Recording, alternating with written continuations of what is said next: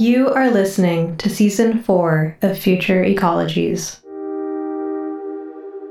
Uh, okay, let's do it. Okay, uh, I'm Adam, Mendel. and this is Future Ecologies, and I'm here because Mendel invited me to be here um, to talk about natural climate solutions, That's right.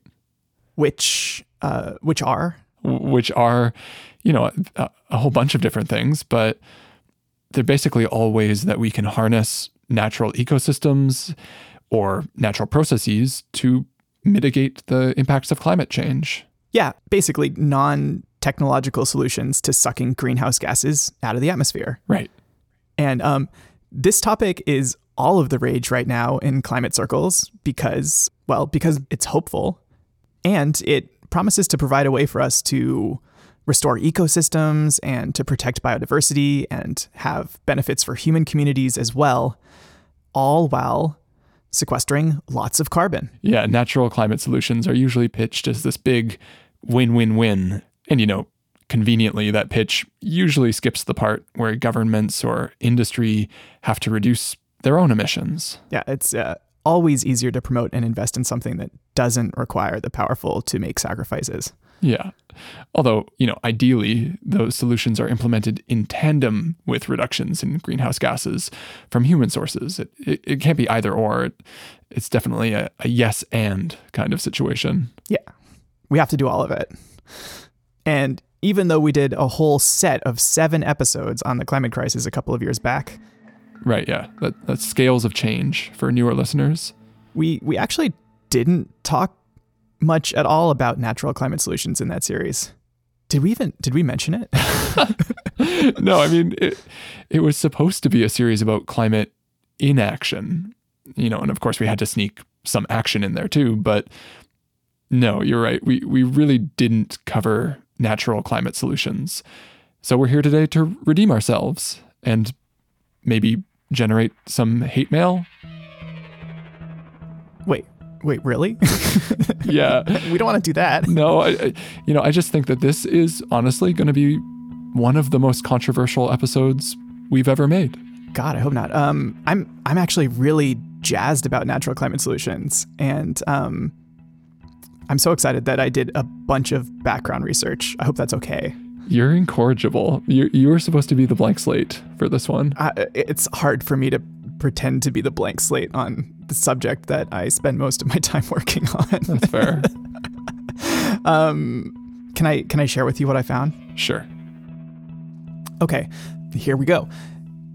Natural climate solutions tend to focus on enhancing the ability of natural processes to capture and store carbon in living biomass and in the soil, Mm-hmm. um, and also occasionally in rock, which I- we actually did talk a little bit about Yeah. on scales of change. Anyway, we can sequester all this carbon by um, planting forests in places where they used to be or where they could be. That's afforestation or reforestation. We could also protect and restore wetland ecosystems, and especially peatlands, because they are so carbon rich. Yeah. And finally, uh, we can improve agricultural practices to store more carbon in crop and pasture lands. Hey, guess what? What? Today's episode is about that last one storing more carbon in agricultural soils. Nice. Okay. Um, well, in that case, one thing I learned about that is that there is huge potential for the agricultural approach, um, like globally, but also in Canada specifically. I read a major study recently that was published earlier this year and found that Canada currently stores about 20% of all global soil carbon. Whoa. That's that's actually more than I expected. Uh I mean, it is a huge country, but like a bunch of that is in wetlands, right? Yeah, yeah. About a third of Canada's soil carbon is stored just in peatlands, which only cover about 12% of the land surface here, but, um, you know, are a huge carbon sink. About half of that soil carbon is also in permafrost, you know, permanently frozen soils, which, um, as we've learned, are a giant ticking climate time bomb. Let's not go there. yeah, let's not go there. Um, but the rest is stored in other ecosystems. And uh, just to put all of this in perspective, the study that I read estimated that over 20 gigatons of carbon are stored in living biomass in Canada. Right. So, like trees and shrubs and roots and animals. Yep. And by 20 gigatons, you mean 20 billion metric tons of carbon. Yeah, a gigaton is a billion tons, or about 10 to the 15th power of grams. Um, a petagram, actually. And that's a lot. Yeah, one, one gigaton of carbon is a lot. 20 gigatons is inconceivable. But um, you want to know how much is stored in the soil? Hit me.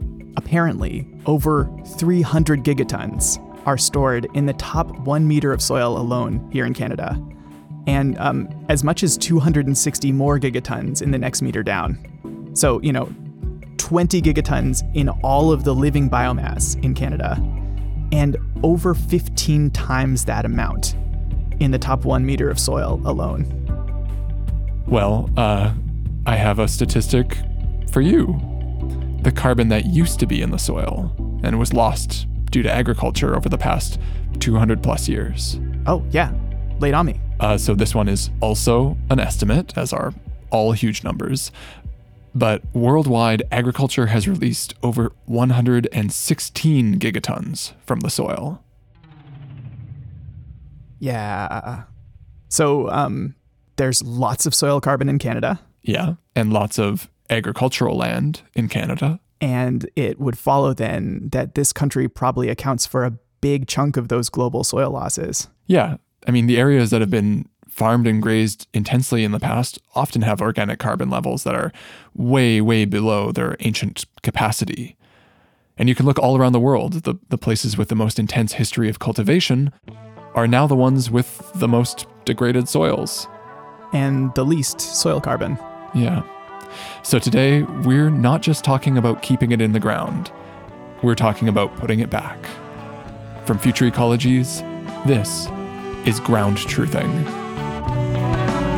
Broadcasting from the unceded, shared, and asserted territories of the Musqueam, Squamish, and Tsleil-Waututh, this is Future Ecologies, exploring the shape of our world through ecology, design, and sound.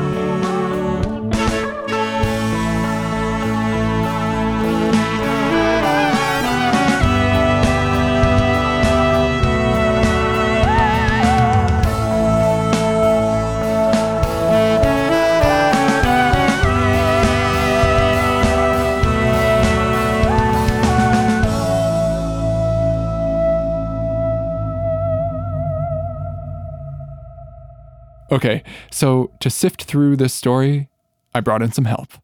Hello.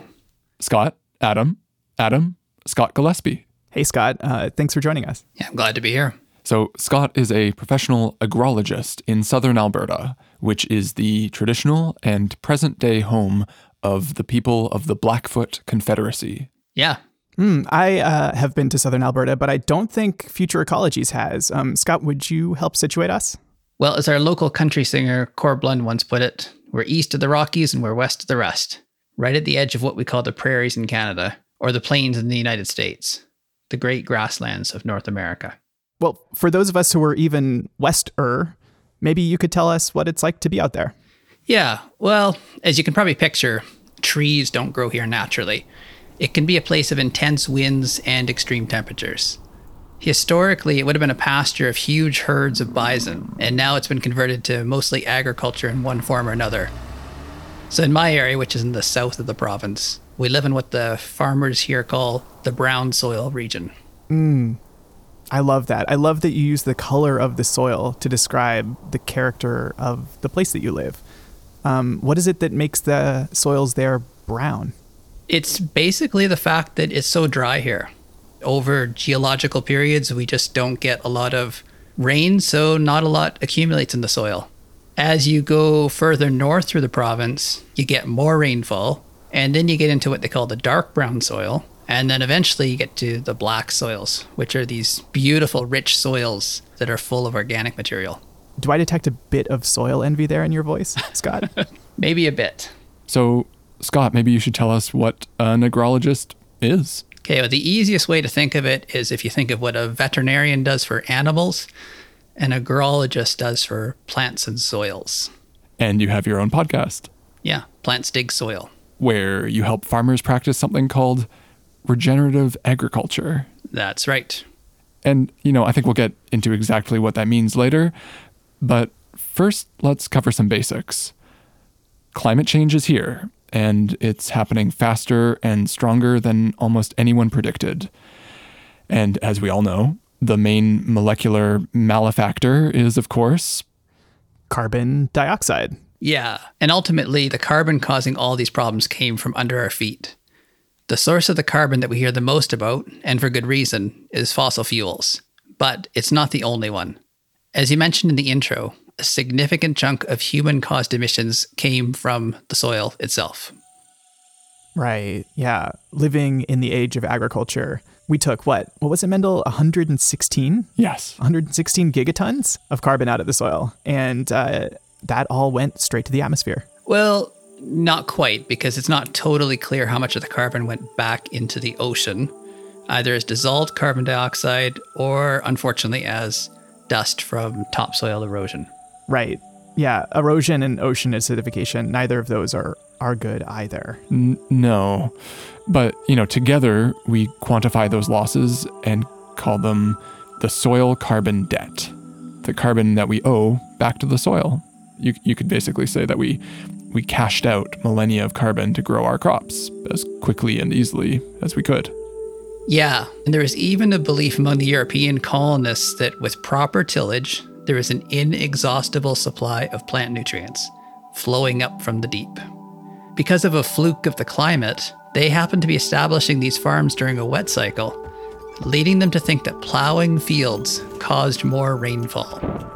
Wait, are- you serious? I'm serious. Does plowing cause rainfall? N- No, it doesn't. But it all ended when the dry cycle returned in the 1930s. So you might have heard of the Dust Bowl. The topsoil was so depleted, it just simply blew off the land. So here we are, and we're looking back at all of the damage caused by intensive agriculture and all of the carbon that's been released. And of course, the obvious question is why don't we just put it back, right? If if there's room in the ground for billions more tons of carbon, then theoretically we could solve climate change and repay our weary soils at the same time. It's it's the obvious fix. And that, plus the little wrinkle of feeding the world, Right, that, yeah, too. that's the dream of regenerative agriculture.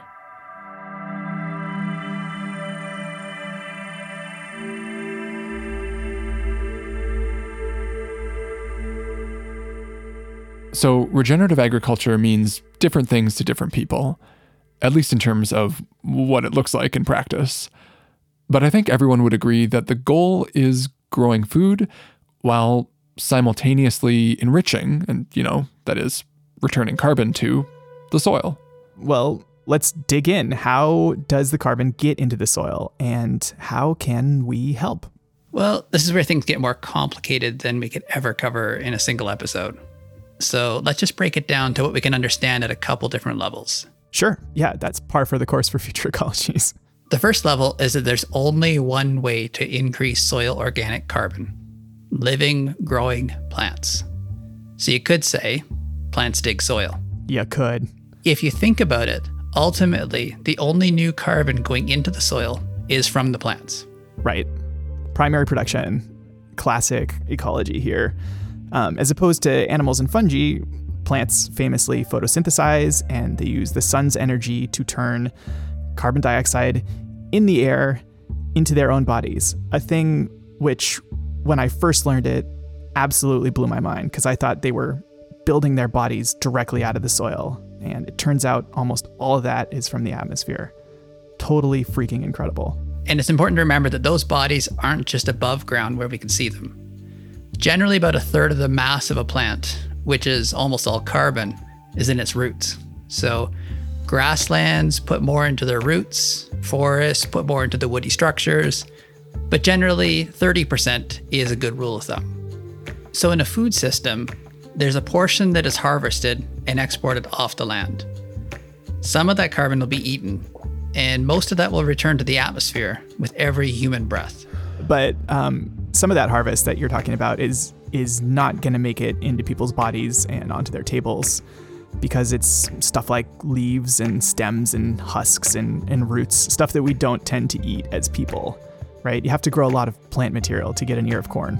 Right, and that carbon will get eaten by something else. The first step is usually for grazing animals, earthworms, or any other large critters of the soil to eat it. And they break it down to a more manageable size for the main decomposers, fungi and bacteria. So you have the portion of the plant that we eat and respire, and you have the portion that um, you know passes through our bodies, of course. Um, but everything else should be going back to the field that it was grown on, right? So, in theory, yes, but practically, no.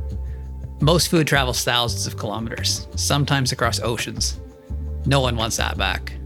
If crop waste, food waste, or human manure gets buried in landfill, you'll get a lot of methane, a greenhouse gas that's 84 times worse than CO2. Mm. If instead it gets composted, you'll still lose some of the carbon to the air as those microbes eat and breathe. But you can put a lot of it back onto the field. Yeah, the, the problem is still that you need to get it to a field maybe not the original field that it grew on, but any field nearby can benefit from this far better than just putting it into a landfill. But the real trick is getting that carbon to stay there. Okay, then let's go to level two. Level two. The way that the carbon from these plants actually becomes part of the soil. As a plant grows, as much as 25% of the carbon formed by photosynthesis is released as a liquid by its roots. These liquids, called root exudates. Yeah, because they're exuding. Roots exude exudates. Yes. And these liquids feed the fungi and bacteria that live in the soil. Now, when I was in school 20 years ago, it was thought that the roots were just leaky. Now we know that they tune exactly what molecules they release. They are trying to attract the fungi and bacteria that they want hanging around their roots. That's so wild. Now, some of this liquid carbon will go right back off as CO2, as the microbes use it for energy. But through a complex series of symbioses, this microbial ecosystem locks in the carbon into clumps of solidified soil grains called aggregates. Got it. Now, how long that carbon stays in the soil depends on the stability of those aggregates, which may get disturbed by earthworms, new roots moving through the soil, tilling, droughts, or floods. Now, how much carbon gets into the soil depends on a huge number of factors the amount of rain, the proportion of sand to clay, the slope, the health, and the diversity of all those microbes. But the most important by far is simply the amount of photosynthesis happening in the first place. The more green, growing plants, the better. Well, so far, none of this sounds particularly controversial to me. No. I would say we're still on firm ground. That's all pretty settled if oversimplified soil science. But the debate really starts to heat up when you wade into the question of what should we do about it? People arguing about climate policy? I can't believe it. Well, this isn't the classic case of climate deniers versus the world. No? No. And, you know, I wouldn't bother making this episode if it were. The people on both sides of this debate really just want the same thing, and that's carbon drawdown and food security. Where their opinions differ is whether we can count on soil carbon sequestration to get us there. As in, should we pay farmers for adding carbon to their soils? Oh, okay. So now we're talking, I think, about carbon credits, which are, you know, uh, market solutions for market problems. Am I right? Yeah. Well, I'm actually still on the fence about it because farming at scale is really expensive and the margins can be razor thin. You know, for a farmer, any little change in behavior can mean tens of thousands of dollars up front without any guarantee of success at the end of the season. So, if we want to make our food system less destructive, we need to find a way to help farmers make the leap. But then again, if we're going to pay for that carbon, we better be damn sure it's real. And that's the root of the debate. Selling carbon credits can lock farmers into complicated contracts that may or may not make financial sense to them. It might give polluters the excuse to continue their business as usual, canceling out the climate benefits. Or even worse, the soil carbon backing those credits might not be there at all. Wait, what do you what do you mean? Scott, are you ready? Yep. Ring the bell, because we've got a list. Did did I miss something? Like, do we have a segment called "Ring the Bell, Read a List"? Just go with it. Okay. So there's four things that a good carbon credit has to represent. Additionality, non-reversal, lack of leakage, and permanence. Additionality means that we want the carbon to be sequestered because of the credit incentive. That is, it's additional to our baseline. right, the the business as usual scenario. So for it to have any benefit to the climate, it has to go above and beyond the status quo. Exactly. And then there's non reversal, which means that those credits also have to contend with that temperamental flux that is soil carbon, either by a change in farming practices or, you know, uncontrollable factors like a change in the climate. Can you imagine? Yeah, right? It could cause that carbon to go from being locked up in soil aggregates to right back up in the atmosphere. You know, farmers aren't generally on the hook for reversals outside of their control, but it does raise questions about what happens down the line. In Canada and the United States, approximately one half of farmers rent the land they farm on. They can't guarantee how the next tenant will treat the soil. No. And landlords and owner operators might also feel conflicted about signing contracts. What if an opportunity for a lucrative cash crop comes along, you know, five or 10 years later, but the practices of farming it go against the sequestering of carbon? Right. I'm, I'm starting to get a sense of how this could be complicated. Well, then meet leakage. Leakage is when a climate positive action in one place causes a climate negative effect somewhere else. Say, for instance, if, and this is a contentious if, regenerative farming practices result in lower food yields, then the market would put pressure on other farmers to convert yet more land, perhaps by clearing a productive forest or prairie. Yeah, nobody wants leakage. No, Not only would that be outside of the carbon farmer's control, they might not even know about it, right? Like you're talking about a, a systemic pressure because of the price of food or or land. Yep, you've got it. And finally, there's permanence. So, permanence is kind of related to reversal, but it's about the time horizon. We've been talking about how carbon naturally cycles through plants, the soil, the air.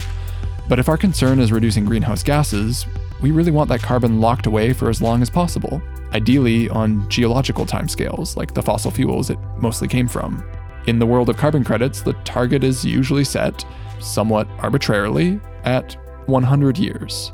And outside of places like bogs, We love a bog. it's just really hard to know where that carbon will be in a century. Think about the land around you and what it looked like 100 years ago. I'd bet it's quite a bit different than what it looks like today. Yeah, so that's a lot um, that any legitimate soil carbon credit would have to account for. Yeah, no kidding. So um, how do we actually do that? Like how how do you prove that any of that is working? That you have, let me see, hold on, additional carbon that is not reversing itself back into the atmosphere and isn't leaking out somewhere because it's permanent. We'll get to that after the break.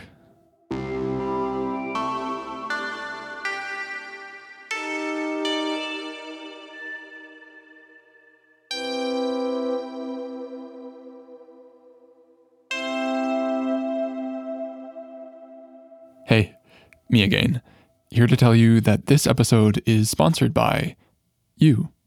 You make future ecologies possible by sharing it with the people that need to hear it and encouraging them to support it on Patreon.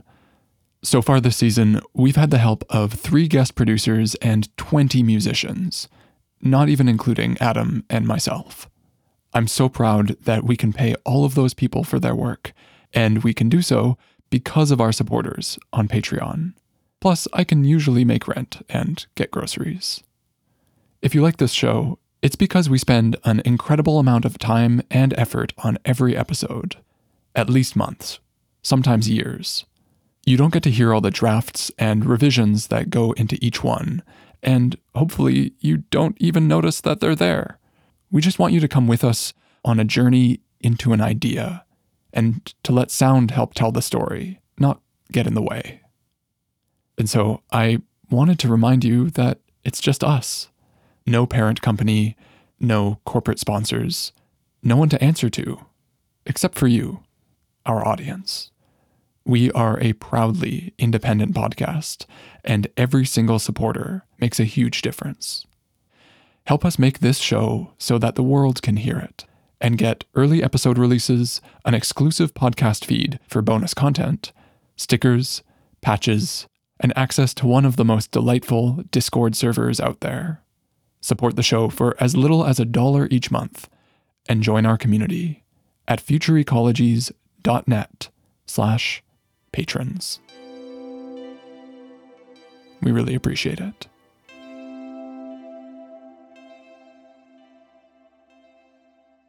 Okay, I'm Mendel. That's Adam. Hey, We're joined by Scott. Hello. And today on Future Ecologies, we're talking about the promise of soil carbon sequestration, or how we could use food producing land to fight climate change. Well, I wouldn't say the promise, but rather the possibility. And in practice, that might be a whole lot different from the feasibility. right. I mean, basically, I came here super stoked to talk about natural climate solutions, and you guys are just raining on my parade. Yes. So, to recap, we know in theory that the soil could hold as much carbon, at least as we've taken out of it since the agricultural revolution, um, which was how much again? 116 gigatons. Yeah, that's a lot. Um, but because that carbon doesn't like to sit still, it likes to flow through plants and microbes and then back up into the air. And it might even leak out somewhere else because of pressures on land use. Actually, keeping it in the ground is a lot easier said than done. Exactly. But that's not to say we can't do it. Regenerative ag, as it's practiced today, is really just a repackaging of different traditional agricultural techniques from all around the world cover cropping, composting, no till or low till, biochar, agroforestry, matrix planting, silvopasture.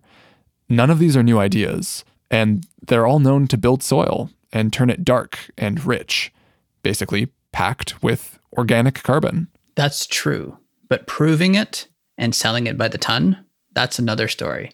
And it brings us into the realm of MRV We love a good acronym. What is MRV? measurement, reporting, and verification. Basically, accounting and auditing in the world of carbon sequestration. Please tell me this didn't turn into an episode about accounting. How about we just focus on that one key aspect measurement? To know how much carbon any intervention helped add to the soil, first you have to measure how much carbon is there already. Sure. Yeah. And that's not easy or cheap. Because soil carbon's not a simple compound to measure, like, say, CO2. Organic chemistry is an entire scientific discipline studying all the compounds that carbon can make. Can I just say that was the best summary of organic chemistry that I've ever heard, even after studying it for a couple years. Well, thanks. So, because carbon can take all those different forms, and because soil is really variable and heterogeneous, on a landscape scale, carbon can be incredibly patchy. So, you need to sample enough points to get good data. Sample too few, and you might be getting the wrong picture. Sample too many, and you're just wasting time and money. And by sample, we mean physically going into the field and getting a soil core. That is like drilling out a tube of dirt and then shipping it off to a lab to be analyzed. Every single core is at least a few minutes of work. provided you don't hit a rock. Yeah, plus all the logistics and expenses around the lab analysis. I mean, I've done soil sampling before and it's it's not that hard. But I've also only done it on like small areas of land. Well, consider that the Canadian prairies alone have 77 million acres of farmland. Most city blocks are just a few acres in size. Yeah, it, it really all adds up. Well, that's not great. Is that really the best option that we have? There, there are a few promising new technologies, but right now, none of them are ready for prime time. Some folks are aiming to use satellites, you know, so called remote sensing, to measure soil carbon en masse. Some are using these meteorological stations that are called eddy towers to calculate the carbon flux at this landscape level. And then there's others who are developing tools that can measure the carbon right there in the field, instead of a soil core using a probe that basically detects the color of the dirt. Right, like brown, dark brown, and black. Exactly. Color can be a decent proxy for the amount of organic carbon in the soil. And all of these tools will be used to improve computational models so that we can better predict what's happening to the carbon and then use the magic of statistics so we don't need to take as many physical samples. Yeah, real magic. They've got incantations like regionalized variables and conditioned Latin hypercube sample design. That's real arcana. It's almost like you want to explain a thing. I don't. Okay, so you're saying that these techniques are good enough for the kinds of large estimates we've been throwing around in this episode so far, hmm. but not necessarily good enough to be sure that we are selling a certain amount of carbon when we're making carbon credits. No. And there might be one more problem. And it's a big one. So, the way soil carbon is measured now, those samples are usually taken from the top 30 centimeters. That's um, one foot for those of you who think like me. And, you know, that's because the deeper you go, the more expensive and challenging it gets. Try pushing a probe into the soil. You know, like you said, Adam, the top is kind of easy. But the deeper you go, the more pressure it takes, almost exponentially. I've done a lot of soil sampling over the years, and I can definitely attest to that. Soil sampling is typically done with hydraulic probes mounted to pickup trucks, and the force is enough to lift the truck, or bend the probe if you're not careful. Wow, okay. But why go deeper? Isn't the top foot of the soil where most of the roots and microbes are anyway? That's mostly true, but some roots go two or three times that deep. In the case of prairie grasses, 10 times or more. And of course, in other places, the subsoils can and will be a completely different situation. And there's a growing body of evidence that when we only measure carbon sequestration in the topsoil, we're only getting a little slice of the whole picture. Right. Uh, those estimates that we covered at the beginning of the episode were all about how the deep soils are a big part of the carbon stocks for Canada. But those were just estimates, not field by field measurements. What Mendel is talking about is a particular study that looked at how soil organic carbon accumulated with and without cover cropping, and a variety of inputs like chemical fertilizers and compost.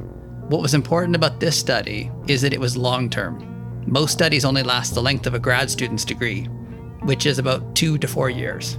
Not exactly the timescale of soil formation. That would be a uh, PhD. No, but we can do a little better.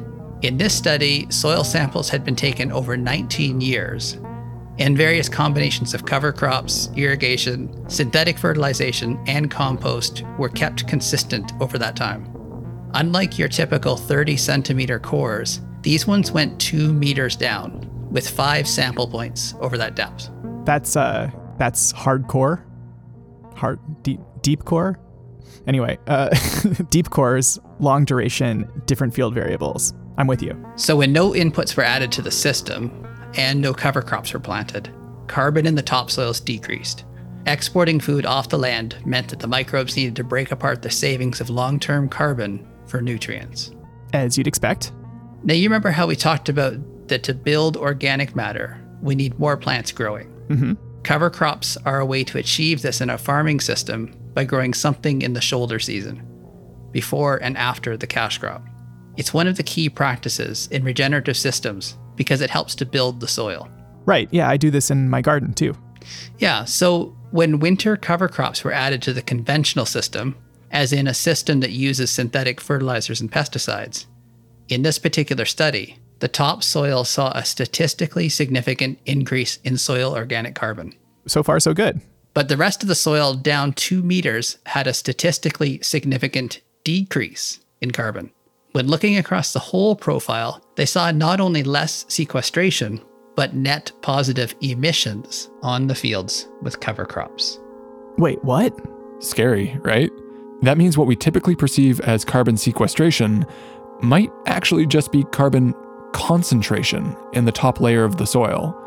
And because of how much more massive the subsoil is, there may still be significant net carbon losses overall. So, what you're saying is that when we're just measuring the first foot or so of the soil, we might fool ourselves into thinking that we're sequestering carbon when in reality it could be the exact opposite. You got it. But just to be clear, having this carbon concentrated near the surface isn't bad. That particular crop system was doing this naturally, and so there's probably a reason why it wants the carbon there. After all, that's where most of the roots are, that's where the moisture is, and that's where the microbes live. So it's good for the farmer, just not so good if you think you're sequestering carbon. What about adding compost? Um, like, did the study consider what happens if you're adding compost to the fields? In that case, the carbon did increase overall. But zooming out, that's essentially the result of leakage from somewhere else. If that compost didn't go back to the field that produced it, you've just transferred carbon from one area to the other. Basically, more like carbon import rather than carbon sequestration. Yeah, that's a pretty sobering study. Uh, thank you for you know hitting me with it three quarters of the way through this episode. uh, so I, I guess you know what that makes me think is that when we're talking about you know trying to sell that carbon or allowing it to be used as an offset for big industrial emitters there's a real risk here that that's a wasted investment or it could actually actively make things worse Yeah. What it really means is that we still have so much left to learn about the dynamics of deep soil. And then we need to factor that into our models. And so this is really where the problem lies. There's there's a lot of hype because of models that show big changes, but you dig a little deeper and you see that most of them only go down 30 centimeters and sometimes less. As of right now, they can't say what happened in the subsoil. They can only say what happened near the surface. Yeah, and maybe eventually we'll develop an understanding of how to lock huge climate shifting amounts of carbon down into those deep soils and farm them at the same time. And do it on a time scale that is much faster than how long it took for those soils to form. But for now, we really can't count on it.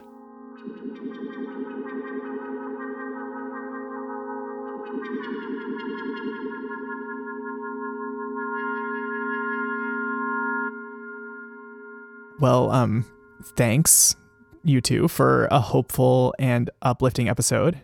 Uh, there's nothing I love more than pouring cold water on a natural climate solution. That's what I'm here for. Yeah. Yeah, I would say it's our pleasure, but um, you know. So, um, I guess to ask, you know, the obvious question, what now? We're as a society are kind of banking on the soil being a part of our climate solution and especially agricultural lands. Does this mean that we just give up on that dream? Do we give up on regenerative agriculture? No. no, I, I don't think we should. Regenerative ag can do a whole world of good, especially now, especially during climate disruption. But, you know, in order to realize that, we I think we have to expand our focus, right? Out from just carbon and from carbon markets. Yeah. If all we care about is carbon, we're going to miss the forest for the trees. It's funny you saying that coming from a, a place with no trees at all. Okay. then how about missing the prairie for the grasses? Or the roots for the exudates. That's acceptable. Anyhow, one thing is indisputable regenerative farming is still a good thing. All those regenerative practices can make a soil system more resilient to climate extremes, helping water filter in slowly to manage big rains, holding onto it longer to last through droughts, and just generally increasing resistance to pests and erosion. What farmer wouldn't want that? I mean, I want that. I want that on my land. And there's a bunch of other natural climate solutions for agricultural lands that I think do have a more guaranteed delivery in terms of carbon sequestration. I'm talking about planting more trees on agricultural lands as riparian buffers or as hedgerows or as silvopasture or agroforestry, right? Getting that woody biomass in there, that's going to do a world of good in some places. In other places, just doing leguminous cover crops to help reduce the amount of nitrogen fertilizer that's applied to the land is a huge benefit because a bunch of the nitrogen fertilizer that people apply ends up in the atmosphere as nitrous oxide, which is a greenhouse gas that's 300 times as potent as carbon dioxide. So there is a whole suite of practices that are still beneficial for the soil and for the farmer and for the climate. Yeah. Yeah, I think all of these things add up to huge benefits in water quality and, and ecosystem health in general. And, you know, hopefully still food production. And, you know, practically speaking, some of those regenerative practices might feel more within reach, like winter cover cropping or reducing tillage to the minimum. Others would mean a pretty complete reimagining of how we plant and harvest at scale and, and what those fields look like, like what you just described. But with agricultural systems and practices so deeply ingrained, you know, I, I really think that farmers need help to try something new. And the podcasters of the world are here to provide it. Yeah, I mean, podcasters and governments and, and people who eat food, right? Yeah, I, I am a, a podcaster. I'm not a government, but I am a person who eats food. I think we are all people who eat. Mm-hmm. And so we all play some part in our food systems. One thing I have learned farming is that every farm is different. And, and so I guess the regenerative practices that are going to make sense in one place will be different depending on the farm. What do you think the farmers in your area need, Scott, in order to be able to embrace regenerative practices? What are you seeing? To me, I think the most critical thing is that there has to be some type of economic reason to do it. Like a carbon credit? Well, I had hopes in the carbon credit until until I did so much research on this that um, it doesn't look like that's going to be a, a viable solution. So it needs to be something else. Even just incentives to start to get over that initial hump in adoption would be a critical thing. Realistically, it's going to have to be something that's going to make economic sense to the farm. And as an example, in the United States, where cover crops have really taken off, is where they had weeds that were resistant to their herbicides and their costs were just getting out of control. When they were able to integrate the cover crops in, they were able to bring their costs down. So whether you're farming at a small scale, like a market garden, or up to thousands and thousands of acres, it it comes down to economics. Yeah. And that's something that doesn't have to come from the potentially greenwashing and, you know, supposedly outcome-based world of carbon offsets. Yeah, there's things like crop insurance, low interest loan programs, or just straight up cash incentives for regenerative practices that can help farmers close the gap between doing good for their soil, making a living, and putting food on all our tables. And I'm happy to say there's all sorts of these programs starting to, well, crop up. You made a, a pun, Scott. That's delightful. That's usually my job here. Um, what kinds of regenerative practices are you seeing being implemented in the prairies where you live?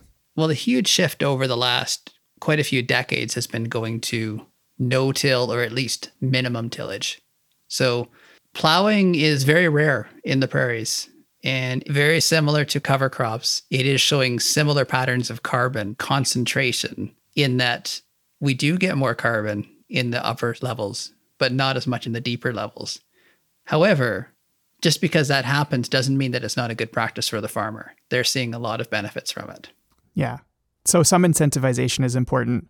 Like stepping back from this question about carbon credits, what occurs to me is that this whole question of how much carbon is being sequestered and how do we measure that and how permanent is that, it is a lot of complexity and noise that we've kind of like shoved into what could otherwise be a very simple conversation, which is that we know that as a society, we are emitting too much carbon.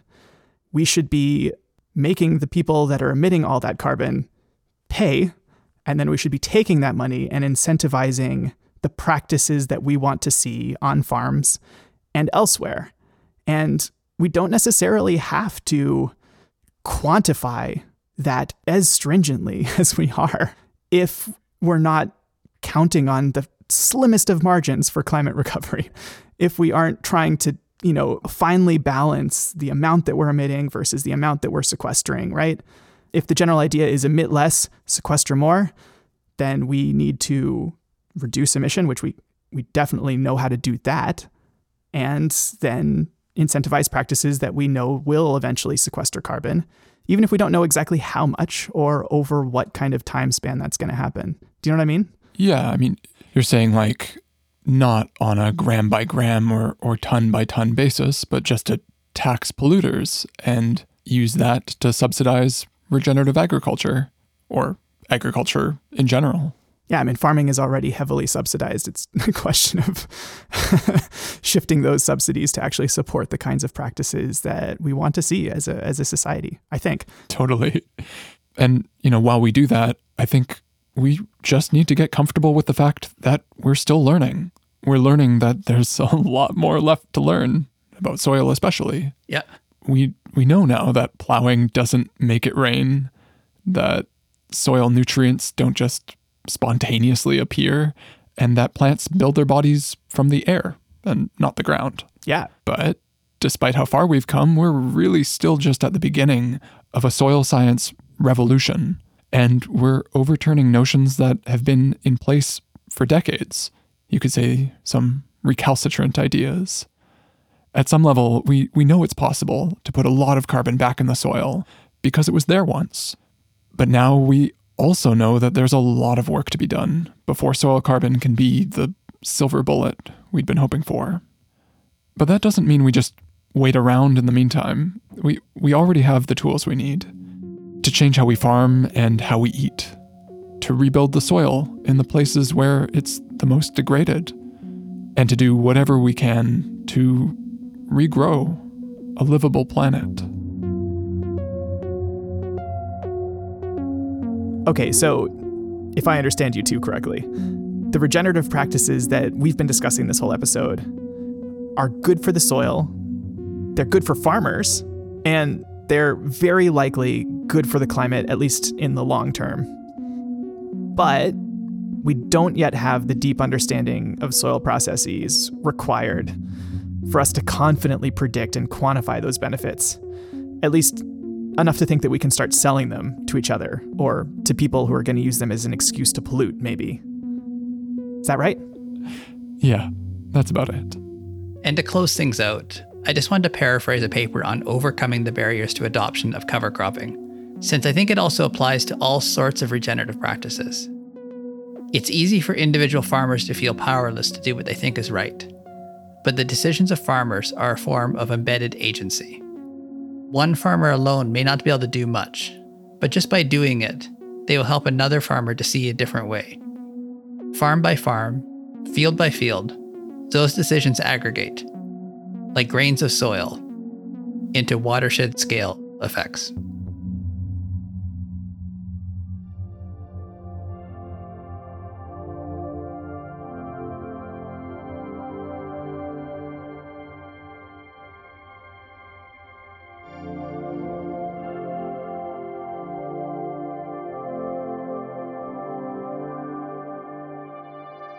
Future Ecologies is an independent production.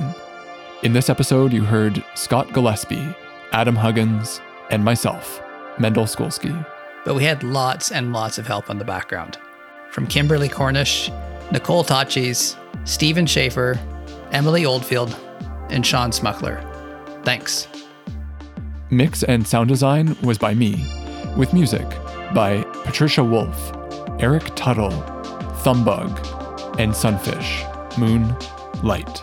A full list of credits and citations can be found at futureecologies.net. where you'll also find the rest of our episodes and a way to get in touch. We always love hearing from you. Even if it's hate mail? I guess we'll find out. Thanks as ever to all of our supporting listeners on Patreon. This show simply wouldn't be possible without you. To be a part of our incredible community, head to futureecologies.net slash patrons. Thanks to the Sitka Foundation for helping to support our fourth season. And to everybody else, if you can't help the show out with your money, you can still definitely help out with your words. Share your favorite episode with somebody you love, or just the next person that you meet, who you might also find that you eventually love. We really appreciate it. Is that it? That's it. Thanks for listening.